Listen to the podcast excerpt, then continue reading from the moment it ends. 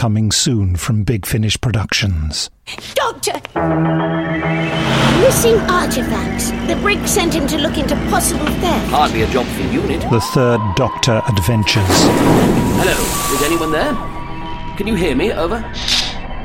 Is that the doctor? Hostiles detected. You're looking very smart. The doctor won't let anything happen to us. Really, he won't. Jo? Can you hear me? What's happening? Jo! Dozens of stone coffins. Notification. A spacecraft is approaching Docking Bay 3. This should only take a few moments. We'll have to compensate for the lack of temporal synchromesh, of course. It's just like driving a car in manual rather than automatic. Doctor, I, I don't mean to sound critical, but that space on the other side of those doors, isn't it? Empty space. Quite right. Good grief. Oh, there's another stone robot! Three moons and an asteroid belt. Far too much to ask. Language assimilated. What in heaven's name are those things? Those, Mike, are atto eels. They're huge! Very dangerous. That's what the first one said! I think we should get out of here before it attacks us too. You may enter Docking Bay. According to this, the Earth Empire has arranged a political marriage between the two leaders. Please notify Lady Gwerlin that our useless and pointless security consultant has arrived. Acknowledged. Excuse me! Woman with reputation in ruins coming through! Yes, this is Captain Yates. Uh, put me through to the Brigadier, would you? The whole future of this sector of the galaxy is at stake. Organic life forms detected. The Delphons. Let's get going. There's no present like the times there. Big Finish. Recreating an era.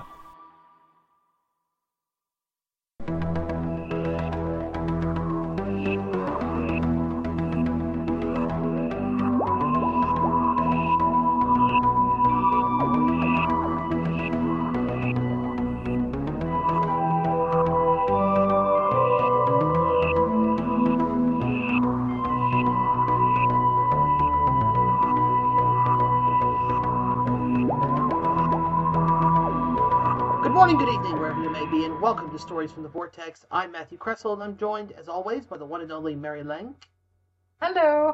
and by the man from the land down under, Robert Haynes. Guten Morgen, guten Abend, guten Tag.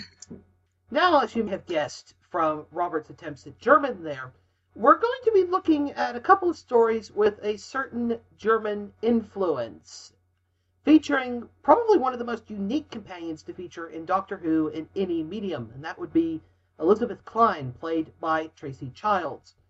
So we're going to be, as the listeners to our last episode now, we'll be looking at her first four appearances in Big Finish, kicking off with the October 2001 main range release, Colditz. You see? There's nothing to worry about. Ace, I don't know what's out there. It's a courtyard. Big buildings all around us. Some grass over there. I can't make out much. It's getting dark. I've just realised where we are, Ace. What's the problem? No time to explain. Come on. But we haven't even been shot at yet. It's only a matter of time, I assure you. Run. Ah! Doctor! You are Britishers? Yeah, that's right. Nazis again. I can't stand Nazis. You will consider yourself my prisoners. For you, the war is over. It's a girl, isn't it? It can't be, are you sure? It jolly well is, you know. It's a girl. Hey, Kurtz, found yourself a girlfriend? We will learn everything about you in time, Fräulein Ace. Starting with your real name. I suppose you're going to get your jack-booted friend here to make me talk, are you? Well, don't bother. It is pointless trying to keep your secrets from us. We shall learn them all eventually. Her concern is appreciated, Captain, but unnecessary. This is Colditz Castle, right? There must be a hundred and one ways to escape from here. That's what it's famous for. Famous? I don't know about that. Well, if you know as much as you claim, then you'll know that this is the escapers' prison. Right. I mean, it's where they put those officers who've escaped from other camps. This is the most secure prison in Germany. Colditz was is a fairly early in the main range. It's like story number twenty five, which is even more remarkable for us to go back and look at since we're actually quickly approaching story number two hundred now. I think one ninety nine is about to be released. So this is still fairly early days for Big Finish. In the acting and stuff, you can't really tell it because I think Big Finish, even from its earliest days, has had a very strong uh, run of actors through each of these stories, and all showing off very good talent. Where I think it is most obvious that this is a story from early on in Big Finish's time is in the sound design, which apparently this was the only story that was done by the particular people who did the sound design and music for this one.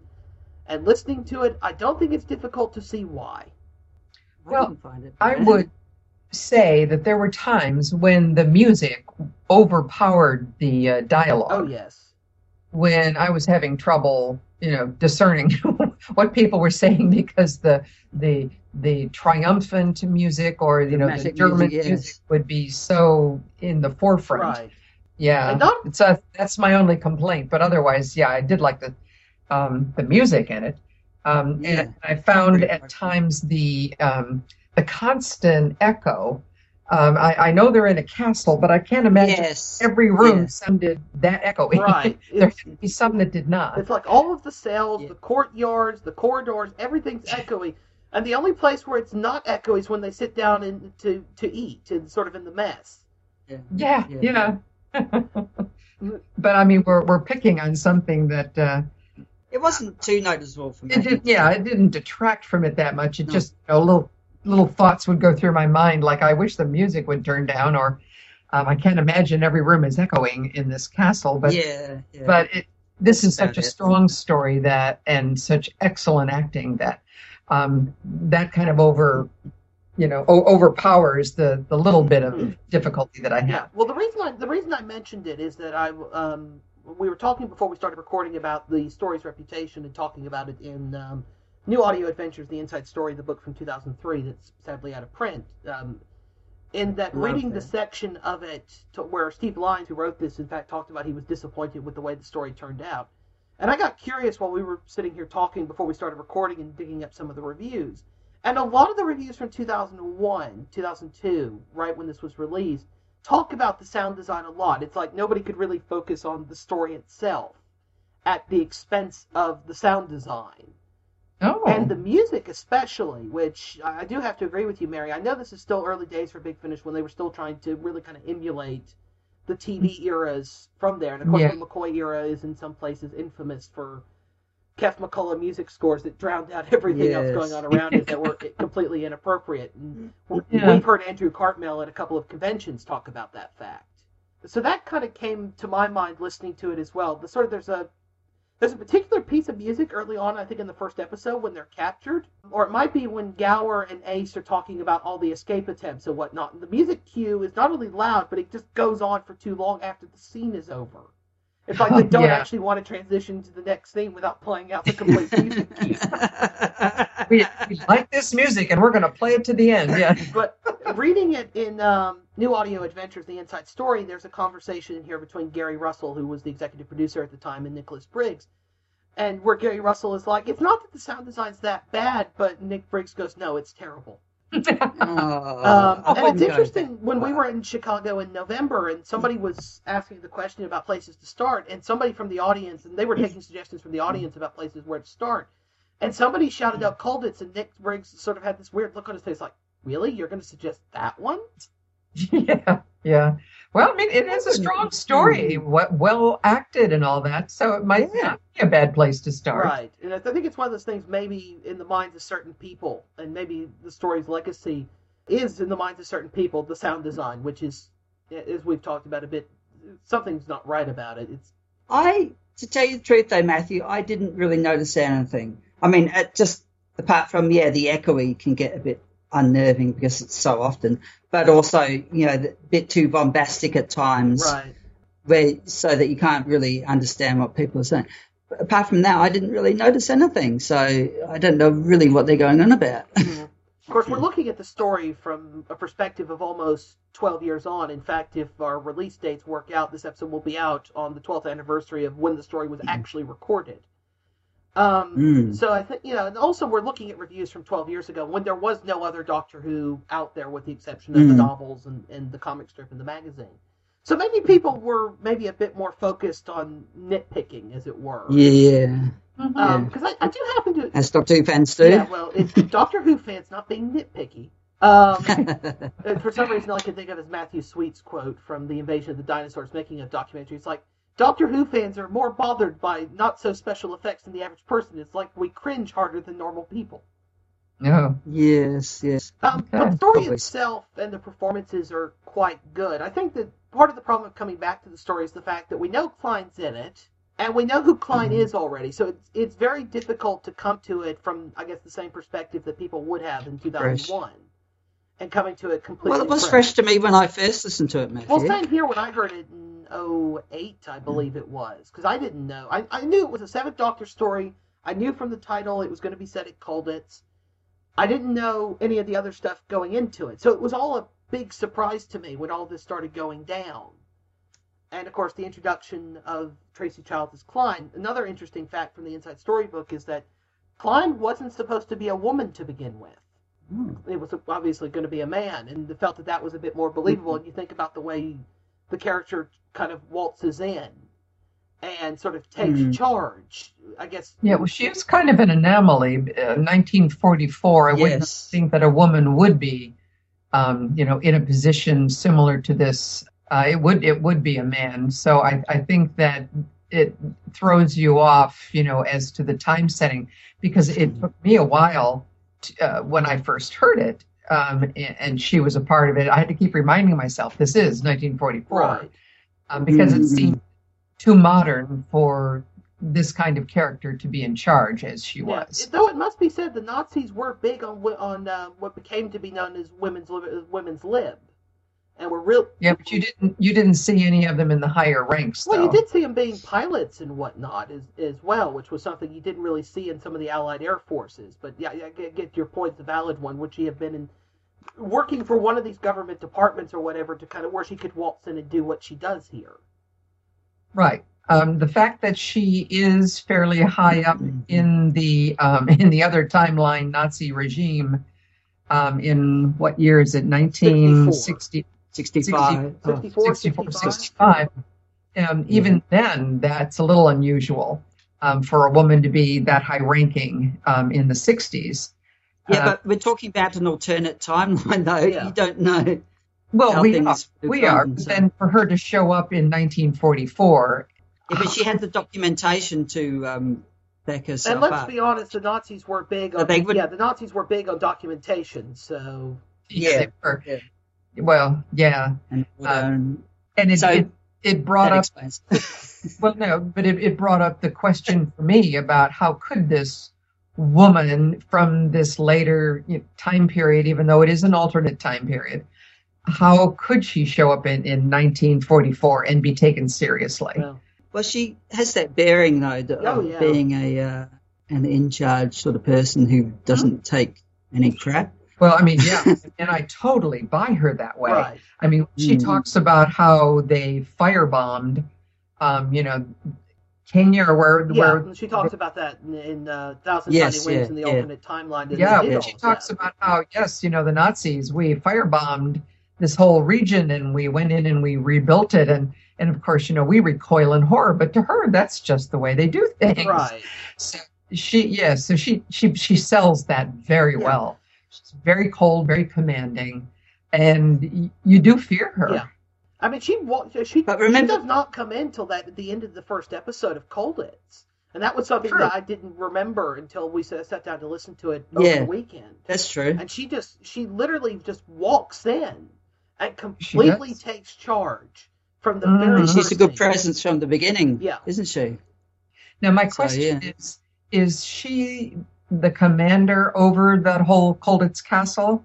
Or is there someone superior to her, but she basically pulls the strings? Um, well, she that wasn't very clear to She me. should- there's the camp commandant who we never meet. Hauptmann Schaefer is, I guess, is the highest ranking officer we meet as a character in the story. Yes. She kind of uh, waltzes in with She- from. she outrank him. It seems that way. She's. It's. I guess it's sort of like um, trying to come up with a better with an American analogy. It would be like, uh, say you come to an army, say a major general or something walks onto an army base where there's a colonel in charge, for example. And of course, Mhm. he out, the general will outrank him, and you know you're expected to cater to him. You might question what he's Yeah. doing, but you're expected to cater. Um, Because when she appears on the scene, they all seem to like immediately shift their focus to her. That you know, they understand that she's running things. Well, she showed. I mean, if she's made it all the way into the castle with her documentation and whatnot, they're going to have the impression Yeah. she's somebody fairly high ranking. It, it's a bit like yeah, because they don't give her a title. right.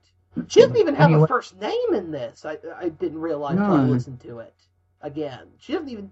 She's just Klein. She doesn't have a rank. She doesn't Yeah. have a first name. She's just Klein. Sure, because they call each other all by their last names, and Yes, yeah. uh, Ace, who's known as uh, McShane. um, McShane. McShane. Yeah, she's McShane Which was through this. a part of what the audios were doing in this period, and also they carried it on in the Rapture as well. They were trying to make Ace grow up a bit because obviously Sophie Aldred is no longer a teenager. I don't think she Mhm. was a teenager when she was playing Ace to begin with. Don't with. they describe? What doesn't one of the guys explain her? Uh, says, "Oh, she can't be much older than 20. Something like that, yeah. Hmm. And wanting to do something different from what had been done in, in the Virgin New Adventures, where I think even by Paul Cornell's and other writers' admissions, they basically destroyed the character without meaning to. Yeah. So she becomes McShane in this, and also in, in the Rapture, which follows it chronologically on. Didn't like that. Well, I liked the Rapture, but we'll talk, we're, we'll talk about that on another episode. Yeah. Sure.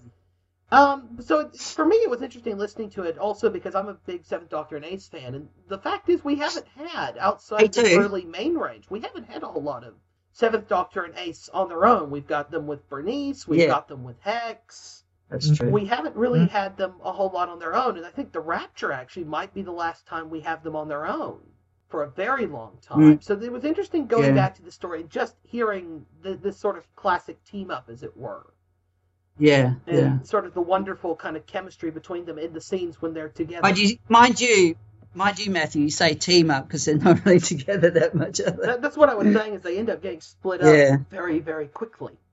Yeah. um, and they end up spending the story apart. And he gets drug off at one point. She's trying to escape from from the castle and everything else. And speaking of escaping from the castle, Mm-hmm. one of the things I did like about this story, being a history buff and somebody who does have an interest in, in the Second World War, there's a lot of, I Mm. guess, mythologizing that's kind of taken place in the last what 60, 70 years about all of it. I mean, even when um, I think uh, Steve Lyons talks about, you know, in the 70s there was a huge, hugely popular BBC series called Colditz that was set in the castle. Yes, and Ace yes. talks about all these escape attempts and whatnot. Yes. Which makes it sound like the people were getting out of the castle left, right, and center. Yeah.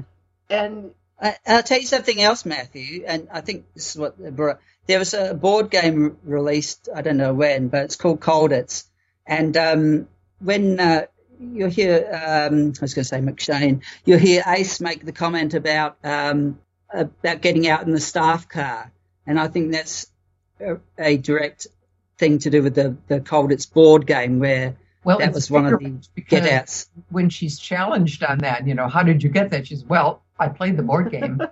she says that. Yeah. Steve Yeah. Lyons does And- mention and that in the inside story that um, that he used to play the board. Him and his brother used to play the board game as children. Yeah. I did too. My, I think my brother still got it, so Yeah. it's a very good board But game. yeah, I think the point is the point I was trying to make is that there's been you know the board game's an example. The the TV series there was a mini series done about ten years ago now with Sophia Myles, aka the girl in the fireplace, um, in it as well. That there's been a lot of mythologizing that makes it sound like it wasn't that bad and that people were getting out left, right, and center. And Ace, and that's what Ace knows is this sort of this mythology that's built up around. Yes. yes, and that scene towards the end of that very first episode where Gower's kind of like, uh, no. This is where they send people who can't escape. Yes, there's been all these attempts and whatnot, and yes, all of this stuff has happened, but this is not an easy place to get out of. And it's sort of that wonderful kind of realization that history isn't quite as pretty as we sometimes think it is. I think the story does set up uh, beautifully the depressing, the cold, the hopelessness Yeah. of this place. Um, once, Yeah. uh, once the doctor and Ace are pretty much trapped there, uh, you really do wonder how and when are they ever going to find a way to get out? Yeah. Uh, because they are treated very, especially Ace, treated very badly there. And the British But- soldiers that are there, um, you know, it's kind of like they've learned to live. They've, you know, they've developed their own Yeah. society within there because even though they are always having something going on where they try to escape, somehow you know they never really expect to. Yeah. But you know, with Ace though, I, I can understand why she gets treated badly with the way that she carries on. Oh, I- yeah, I- yeah. If she was a prisoner under my command, and she comes out with her smart ass comments, I would like to bop her one. Yeah, I mean, You know, the lip that she carries on. Yeah. it actually goes back to what you were talking about, Mary, in relation to Klein. That here you have this figure from this uh, future time period who's coming back to this point. point, and I think the difference is is that Klein exudes authority and has the Mhm. Yeah. documentation and everything else. Ace is a prisoner and just cannot avoid shutting her, shooting off her mouth, as she says so. Yeah. I think it towards the end of part two at one point when the doctor's like, "What? You're no use to me in solitary." And she goes, "You, you know how much fascists wind me up." Yeah, yeah, kind of thing. yeah. Speaking of that, somebody we haven't mentioned who, of course, would go on to greater things in Doctor Who, um, a certain young Scottish bloke who's in this story playing a German, who we, I believe, we've all heard of, named David Tennant. Well, and I think he really shows his acting chops in this because I totally buy him, totally buy him as this ruthless, hair trigger, angry German. I don't know if he's a, just a soldier or if he too has some kind of a high rank. He's, I think he's just a soldier. I think he's like the equivalent of a sergeant. I think is, is what the doctor Okay. calls him at one point. Um, yeah, Can I but- make a confession? yes. I listened to this, and when I first listened to this, I don't know, nearly two years ago, whenever it was, I did not know that David Tennant was in this. So I was listening to it, and I did not know he was in this. Yeah, same here. When I first And it's only it was only just listening to it last time, and then I could pick it up. Oh, oh, that's him, you know, because some of the just some of the way he's lines he's the way he spoke, he'd come out with the sounding David Tennanty. But apart from that, he was, as you say, Mary, he's displaying his acting chops. Mm-hmm. He, he's a nasty piece of work, and I think quite believable as this kind of, as you say, this ruthless, angry, hair trigger, jumped up guard is what he is. Yeah. With- and the fact that Ace is so uncontainable. Yeah. She just keeps setting him Mm. off. You know, it's kind of like they they were made to go at each other. Uh, but he, I mean, his performance in this is quite good. I, the, the only thing I'm going to fuss about in terms of performances in this are some of the German accents. Now, I will say the first Yes. time I listened to this, I knew it was David Tennant doing a German accent. no, see, I, I Mhm. didn't either because I, I don't have this the CDs. Um, I do the download, Yeah. so I don't have the cast in front of me. So I Same totally here. thought this is a, as a totally different actor until I saw his name on the cast list. At about the same Yeah. time I was listening to this, I was watching Sean Connery playing an Arab in a film from the mid '70s called The Next Man, and it's about and they're each one's about as convincing as the uh, the other as a Scottish bloke playing some playing somebody completely different. I will say that I want to quote something from uh, Inside Story since we've brought up the whole German accent thing. Um, there's a quote from Gary Russell here. American fans who are upset about the accents in Minuet in Hell might like to know I was given a long lecture by a terribly sweet German Doctor Who fan about how all the German accents in Colditz are crap, end quote. Well, I'm sure that if, that if you're German, you know, you do hear the problems. Just as Yes. we're as Americans when we hear sad American accents, you know, we can pick it out. Ah, I was just reminded because I listened to Dreamtime recently, and the same thing there with like the Australian type accent. Oh, mate. So But it, it's a good, uh, you know, we're sort of nitpicking, you know, about sound design and accents and everything else, but it's a good, solid story, and it's got a real, Oh. as you said, Mary, the atmosphere of it, this cold, depressing, Mhm. how are you going to get out of this? And then you throw the whole time travel paradox thing into the middle of it, which doesn't actually come into it till the end of part two. And Mm. from there, you gradually learn how Klein got there in the Doctor's TARDIS. There's this alternate timeline she's come from, and Mm. beautifully builds up to the part, the cliffhanger for part three, where you do seriously think for a minute that David Tennant's going to shoot Ace. Mm-hmm. And of course, the whole thing starts to kind of unravel from there in terms of, you know, how do you make it all work? And of course, it turns out that, as Ace puts it, I inadvertently, we've inadvertently walked into one of your grand master plans. Yeah. Mm. She starts, Mm. Ace starts out saying, "Oh, you don't know where we are. Well, this is great. At least yes, yeah, not going to be involved in one of your master plans." And then, yeah, then yeah, open your mouth Oh, now. so, well, was a master plan. But you, you know what I, you know what I really enjoyed though was that mystery of who's this flying woman to start with, and you know he's talking about a, a TARDIS that she's taken, and I really love that kind of mystery kind of thing. Hmm. Uh, yeah, when I, I, first I listened actually to it. thought she came in her own TARDIS. Um, I thought Yeah. she was going to end up either being a Time Lord or in, in some way, you know, working with the Master or some in some way she got her hands on a That's TARDIS. funny you should say that, Mary, because reading Steve Lyons' notes in here, the original idea was it was going to be the Master showing up. and then when they, because the Master also shows up in another Seventh Doctor audio around this same time frame, so they abandoned that idea. And his uh, next idea was it would be a Time Lord from the Celestial Intervention Agency. Oh, Um, having de- with the, with them having deliberately knocked the Doctor's TARDIS off course, having realized that this solution might work out better for some future scheme they've got going on. Um, And then Mm. came up instead with the idea that they could do something a bit less um, fanish and do this time travel Well, I like- thing. I like what they came up with. Yeah, so. and the Klein character is really Yeah. interesting. Tracy Childs plays her wonderfully with this sense of aloofness Oh. and authority, but also ruthlessness as well. Ruthless. And I like I like the way that she believes. You know, this is this is what I've grown up. This is the real thing. This is how s- history's supposed to go. Right. Which is Mhm. all setting up the thread for what that's going to be picked up much later about uh, the better part of a decade down the road. Because um, reading the Inside Story, they were already thinking when they were writing this and listening to Tracy Child's performance in the studio that she was going to be a reoccurring character and they'd bring her back. And then the Mhm. audio came out, and we talked talked about earlier about some of the reviews and stuff. And there's a quote from Steve Lyons that I mentioned to you guys earlier, along the lines of that um, Steve Lyons said he was not happy with the way the story turned out, and that the last thing he wanted to do was remind people of Colditz by writing a sequel to it. That's weird.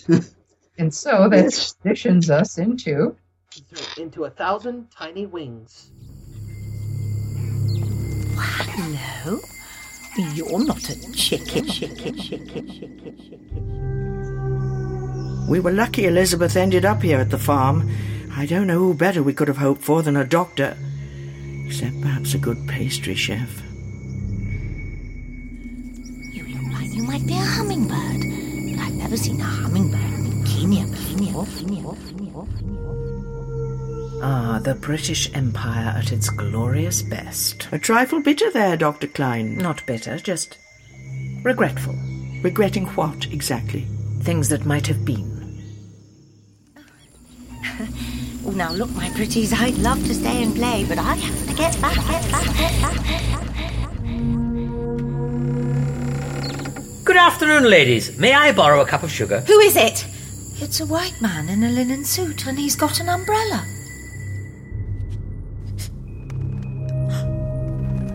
There. Oh, there's some, something trapped in the attic. Is it trapped? Or are we? Get them off me!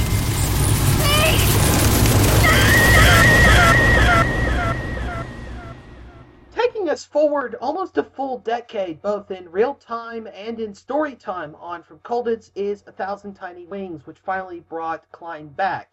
And what's interesting is that in the meantime, there have been some various ideas thrown about uh, what they would do with Klein. Steve Lyons at one point apparently proposed a story that was going to be set in 50 South America with Klein. And there was even an idea that Klein would take over the Forge, the Torchwood like organization introduced in several main range audios before Torchwood even existed. But eventually, events conspired to finally bring Klein back, not in either one of those situations, but in 1950s Kenya during the Mau Mau uprising. So yeah, I find that a very interesting setting. it's an interesting, it's a very interesting place to go, and it's a the story is basically base under siege, but it's a mm-hmm. very neat kind of inversion of base under siege. And Andy Lane talks about on the extras that the original idea was they were going to do Doctor Who meets Thing from Another World, and they were going to set it in the Arctic. And then realized that Doctor Who had already done Seeds of Doom, which is the first two episodes of which is basically Doctor Who doing Thing from Another World in the Arctic. Yeah. And of course, there's John Carpenter's movie The Thing, which was about to be remade when they were doing this, and they were kind of like, okay, what can we do? What's the exact opposite of, of the Arctic? Well, that would be somewhere hot. Let's do it in Africa. And started looking around for time periods and came up with this because it made sense that Klein, you know, it's 10 years on from Colditz when we last saw her. So she's going to have been Mhm. doing something in the meantime. And of course, if you put Klein in here, you can you have basically an all-female cast in this, with the exception of the Mm. Doctor and the uh, character playing uh, Joshua Zembecki, who comes in late in the story. So it's an interesting kind Oh, of and Abraham and Abraham, who's this to a lesser extent. Yes. Who's this nonverbal? yeah. Alex Mallinson, who does the cover artwork and stuff, is apparently in here doing all kinds of groans and grunts and everything else, and does it pretty well. It has to be said. Yeah. Yeah. because it's one of the things that does Enemies. amuse me when I listen to the, the occasional fan audios when they try. You can tell when you get a non-actor in to do that kind of thing. Yes. Yes. Yeah. Because it surprisingly It's, takes a uh, lot of thought to do a lot of grunting and groaning. Because it's very Yeah. easy just to kind of sound like "Ugh," instead of actually sounding like you're actually doing it. if Yes. that makes sense. Yep. But the time Yeah. period setting is very interesting because you know you think about Klein comes from this alternative 1964-65 where the Nazis have this huge empire and whatnot, and they put her in the waning days of the British Empire to a certain extent. Mm. Well, I mean, we left her in 1944 Germany. Right. And, and Mm. she's pretty much trapped in that time period. So she's pretty much uh, not a victim so much, but part of you know natural time in a in a time that is not. Yeah. A, And and look where she ends up. Yeah, the doctor It's a bit says weird. in- so she follows the Nazis, uh, you know, the great Nazi uh, immigration to South. yeah, to South America. Mm. Uh-huh. and then And, and due to events, you know, happening in Africa, she Mm. you know, gets her doctor training and ends up over in Africa. Yeah, it's interesting Mm. that she comes to, I guess, uh, in our in our timeline in inverted commas, she ends up going back to solve a mystery from her own timeline that nobody ever solved. That ends up Mm. basically about to be repeat, about to be repeating itself. And it's interesting Mm. that it, you know, it's as the saying goes, the more things change, the more things stay the same. Yeah. But it sets up wonderfully the kind of the mystery because not only do you have the external threat of the Mau Mau going on, Yeah. and this sort of Which is the base under siege type. base of under siege, or, shall- or you know, it? farmhouse under siege, as the case may be here. Mm.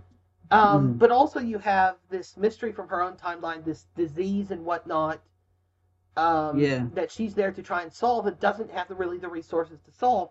And when the story begins, she's not even 100% sure. I think that she's even going to encounter it, and that ends up circumstances end up lining up. And into the middle of this, drops back in that's you know the strange little man with the umbrella and the white linen suit, Mm. who just kind of I like how they end up both together in the same area. See, and the, the question is how much of a coincidence that is. The interesting thing for me is that the white linen suit description is um, the Seventh Doctor's costume from about midway through the Virgin New Adventures, when the Doctor was being manipulative and conniving, and going off Mm. and manipulating events, playing these grand Mm. chess games with human lives and the fate of the universe at stake.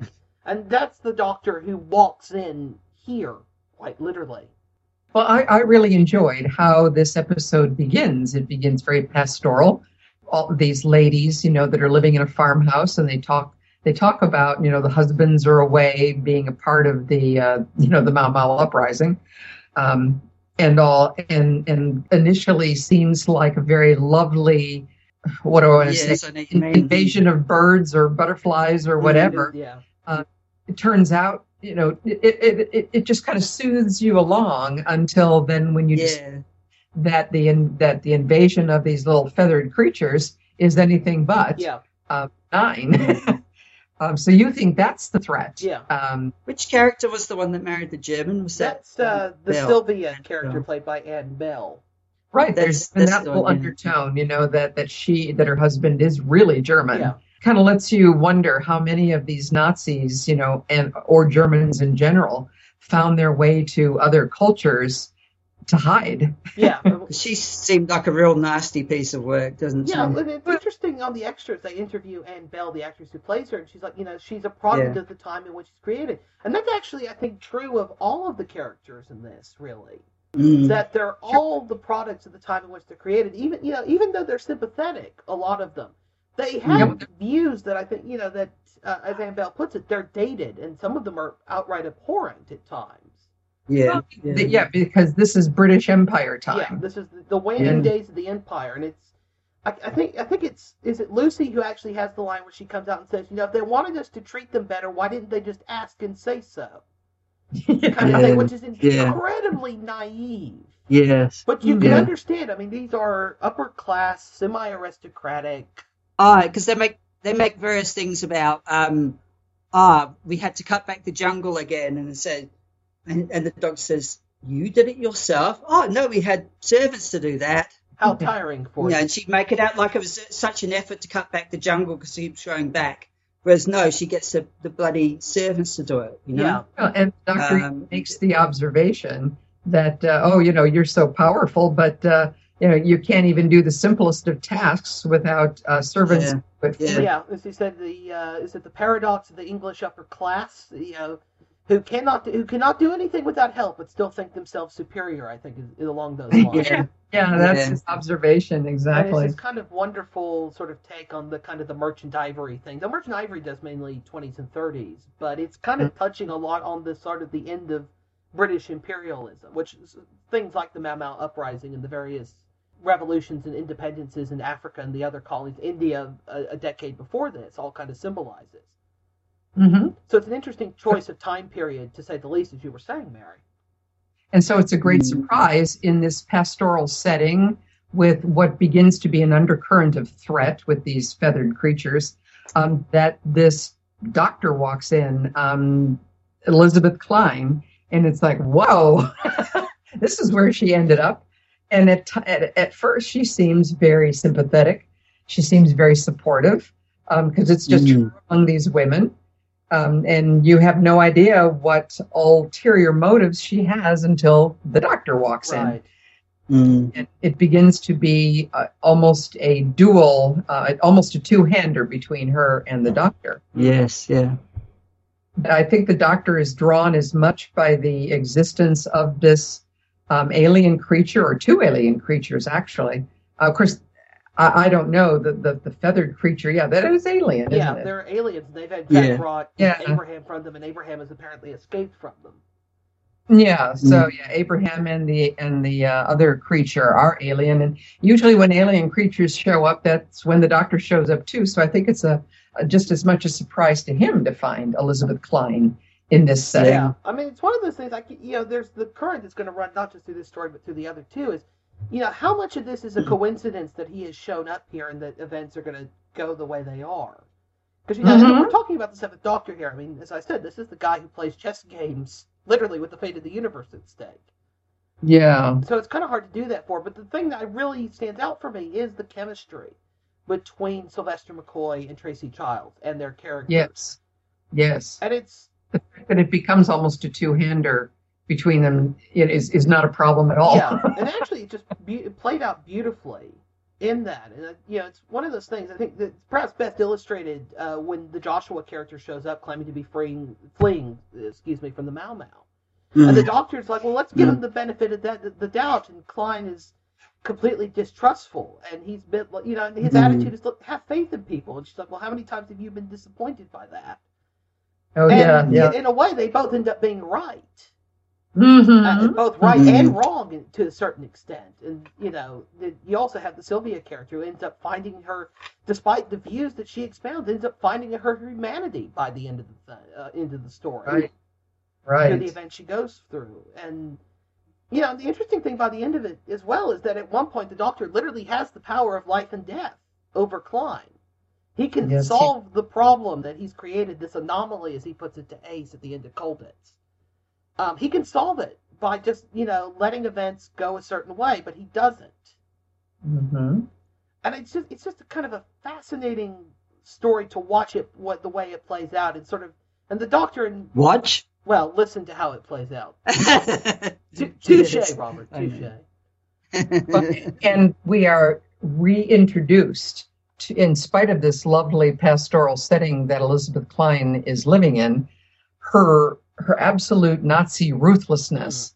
Uh, Yeah. Because this is the story in which she talks about how, um, in her timeline, in which the Nazis did win the war, uh, the way they cured these um, what's sub-Sahara um, problems was to just firebomb whole villages and areas and send in people to build buildings and make cities. Sounds sounds like the Brigadier, uh, his way of doing things, blowing everything up. yeah, but well, the Brigadier does that to aliens, Yeah, but he doesn't do it to his fellow human beings, which is what they do. And, Right. it- No, and it's it's it's interesting that the that the really Klein's Nazi attitudes are really brought out by the Sylvia O'Donnell character, really, and Yeah, they yeah, both sort of bring out the worst in each other.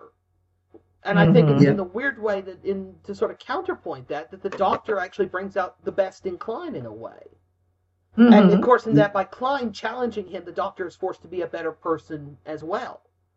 So it, Right. makes, it makes for interesting listening. And the, the final, uh, about 10, 15 minutes of it, that last episode, where they're Mhm. forced to team up together to deal with this alien threat, Right. is a really interesting listen. And then just when you think that maybe Klein's kind of gone over, she then turns around and basically says the ends justify the means.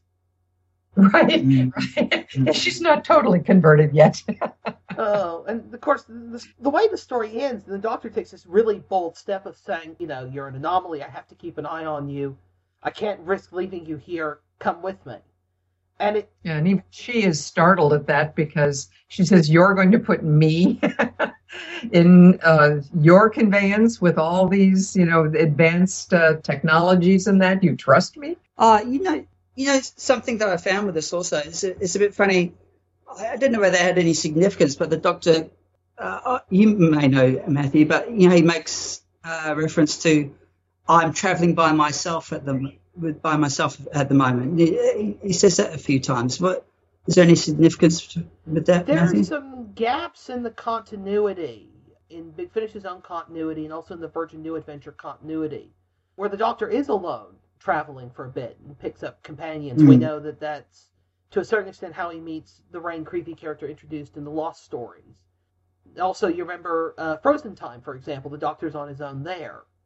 So it's kind Yes, of a yeah. question of it. It's one of those things trying to figure out where this is in the timeline is interesting because, as I said, the white linen suit uh, is not his TV Mm. costume, either one of his TV costumes, but it's the costume from the Virgin New Adventures, where for a point, where Mm. for a brief point he was traveling on his own. So Mm. it's interesting the kind of the way that um, it ties back into things, and of course we also get a reference back to De Flores, the vil- the Nazi villain from Silver Nemesis. As Yes, well. yes, yeah, yeah. I forgot about it. mention that. Um, so it's sort of it's interesting what the story kind of does, and of course trying to you know there are websites dedicated to placing this stuff Oh, in its yes, proper yeah. place in the timeline. So I'm assuming People love to have things ordered, don't they?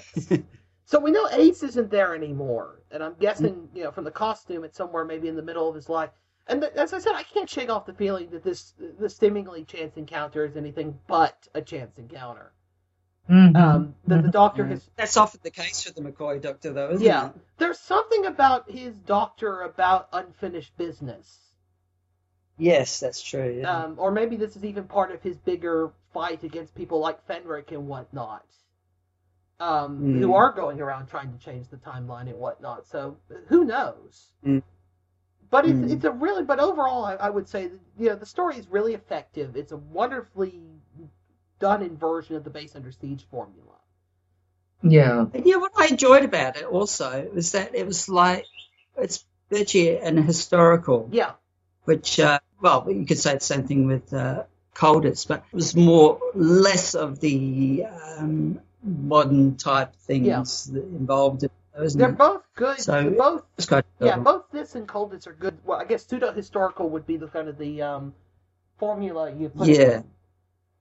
Yeah, now Yeah. if you're going to call these historicals, then you know I who traditionally don't care for historicals like Yeah. them. And I think because these are self-contained stories within a time time and place as opposed to the typical historical which brings in your major Yes. figures and Yeah. and huge events that nobody can do anything about. And Right. Those historicals I do not care for. Yeah. Well, Yeah. the new series has pioneered in uh, the whole is it the the subgenre and the pseudo historical of the celebrity um, historical figure episode. Mhm. You know, Shakespeare, Yeah. Agatha Christie, Charles Yeah. Dickens, Vincent. Winston Churchill, Mhm. Vincent Vincent Van van Gogh. Gogh. You know, we we could sit here and keep Mhm. going on. Yeah. Um, Waters of Mars, interestingly, technically falls into that as well because of the Adelaide Brooke character apparently being so important to future human history. um, so it's nice. I mean, well, the stakes are, are big in, in Colditz. It's, it's history as we know it. Here, it's this terrible disease, apparently. Mm-hmm. What kind of steak? You know. Oh. Well, uh, I prefer mine medium. Be a T-bone steak. Well, I prefer mine sirloin and medium, Robert. Uh, mine well done, thank you. So the thing, events have been set up, and of course, we'll be talking about Klein's next two stories in our next episode. Where we'll be looking at Survival of the Fittest, which includes a very interesting one-off story called Klein's Story, and the Mhm. Architects of History, which will round out the Klein story arc for the time being. But we'll talk about that in our next episode.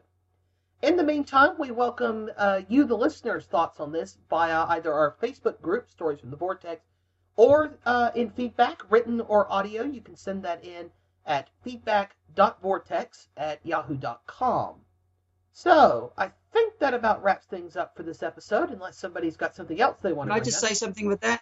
I I was going to say with with feedback, it'd be nice to have some feedback, not only of you know the things that we've just reviewed or talked about, but also what you'd like us to talk about or um, review, anything like that. Any suggestions uh, or any suggestions about how we tackle things? Anything you'd like to hear? So Yes. Yeah, suggestion. just if I could yeah, add that. suggestions on what you'd like to like to hear from us. Um, anything you've heard recently you'd like us to tackle. Are we do? Are we being too spoilery? Are we not being spoilery enough? Yeah. Um, I'm sure that would settle an ongoing debate between me and Mary at the very least. so please, yes, please send in your thoughts. Yeah, I do wonder sometimes if people want to hear uh, hear us relay some brief part of the story, or you know, because just talking about the different elements is that enough? Uh, is it too little? Should we talk? I Should we like talk more about the actual plot and the story itself? Yeah. kind of thing. Yeah, that's what I'm wondering. So please do send in Mm. your thoughts. You know, we welcome we welcome anything. You know, MP3 written. Please don't send us a small novel, Yeah. but you, you know, we welcome written feedback. And you, yeah, I mean, you could send that to the as an email, or you can message on Facebook. You can post it on our Facebook, or you can even Facebook make um, yep. comments on our website, stories from the Yeah, the blog. Interestingly enough, let me bring that up. Actually, we did have a comment on one of our episodes recently via the website. Um, this is from a person identified on uh, Blogspot anyway as Talifer, who commented on our uh, 28th episode, which was the Doctor Who Unbound episode where we looked at Full Fathom 5 and Exile. And Mary. I think you're going to like this. Oh, As someone who counts such comedies as One Doctor, Scorchies, and Wrong Doctors amongst his favorites, I thoroughly enjoyed the relentless parody of Exile. I also had to laugh along with all the belching and barfing, which corresponds with my appreciation of things like the Sabine. so congratulations, yeah. you are not the only person who likes Exile. okay. There's two of us in the world. Oh, man. so I think that'll. Of course, I did not, I did not like Scorchies. Yeah, well, I still, I still, I, I still listen to that. I bought it as part of the Christmas sale, and I haven't heard it yet. Yeah, So. I did But I did like One Doctor and uh, the Wrong Doctor, so. Haven't heard yeah, that. like that too. Yeah, that's good. That's Yes. good. If you can listen to that. And Bang Bang a Boom. No, let's not start a. Oh, I love Bang Bang. the Pirates. Oh, The I can't Pirates. stand Bang Bang a Boom. I did not care for the pirates. Yeah, well, I actually kind of like pirates. This is what we should do. We should pick some of these controversial Marmite ones and do an episode about them. Yeah, we should. So That's an idea. that's idea. a suggestion. See, There you so, go. Once again, suggestions you can send. Because we love to argue. Yes, we love to argue. And once again, in case of suggestions, people can send in. So Mm-hmm. until next time, um, I guess that's goodbye from me. Goodbye from me. And goodbye from him. And her. So long, and thanks for all the fish. Take care.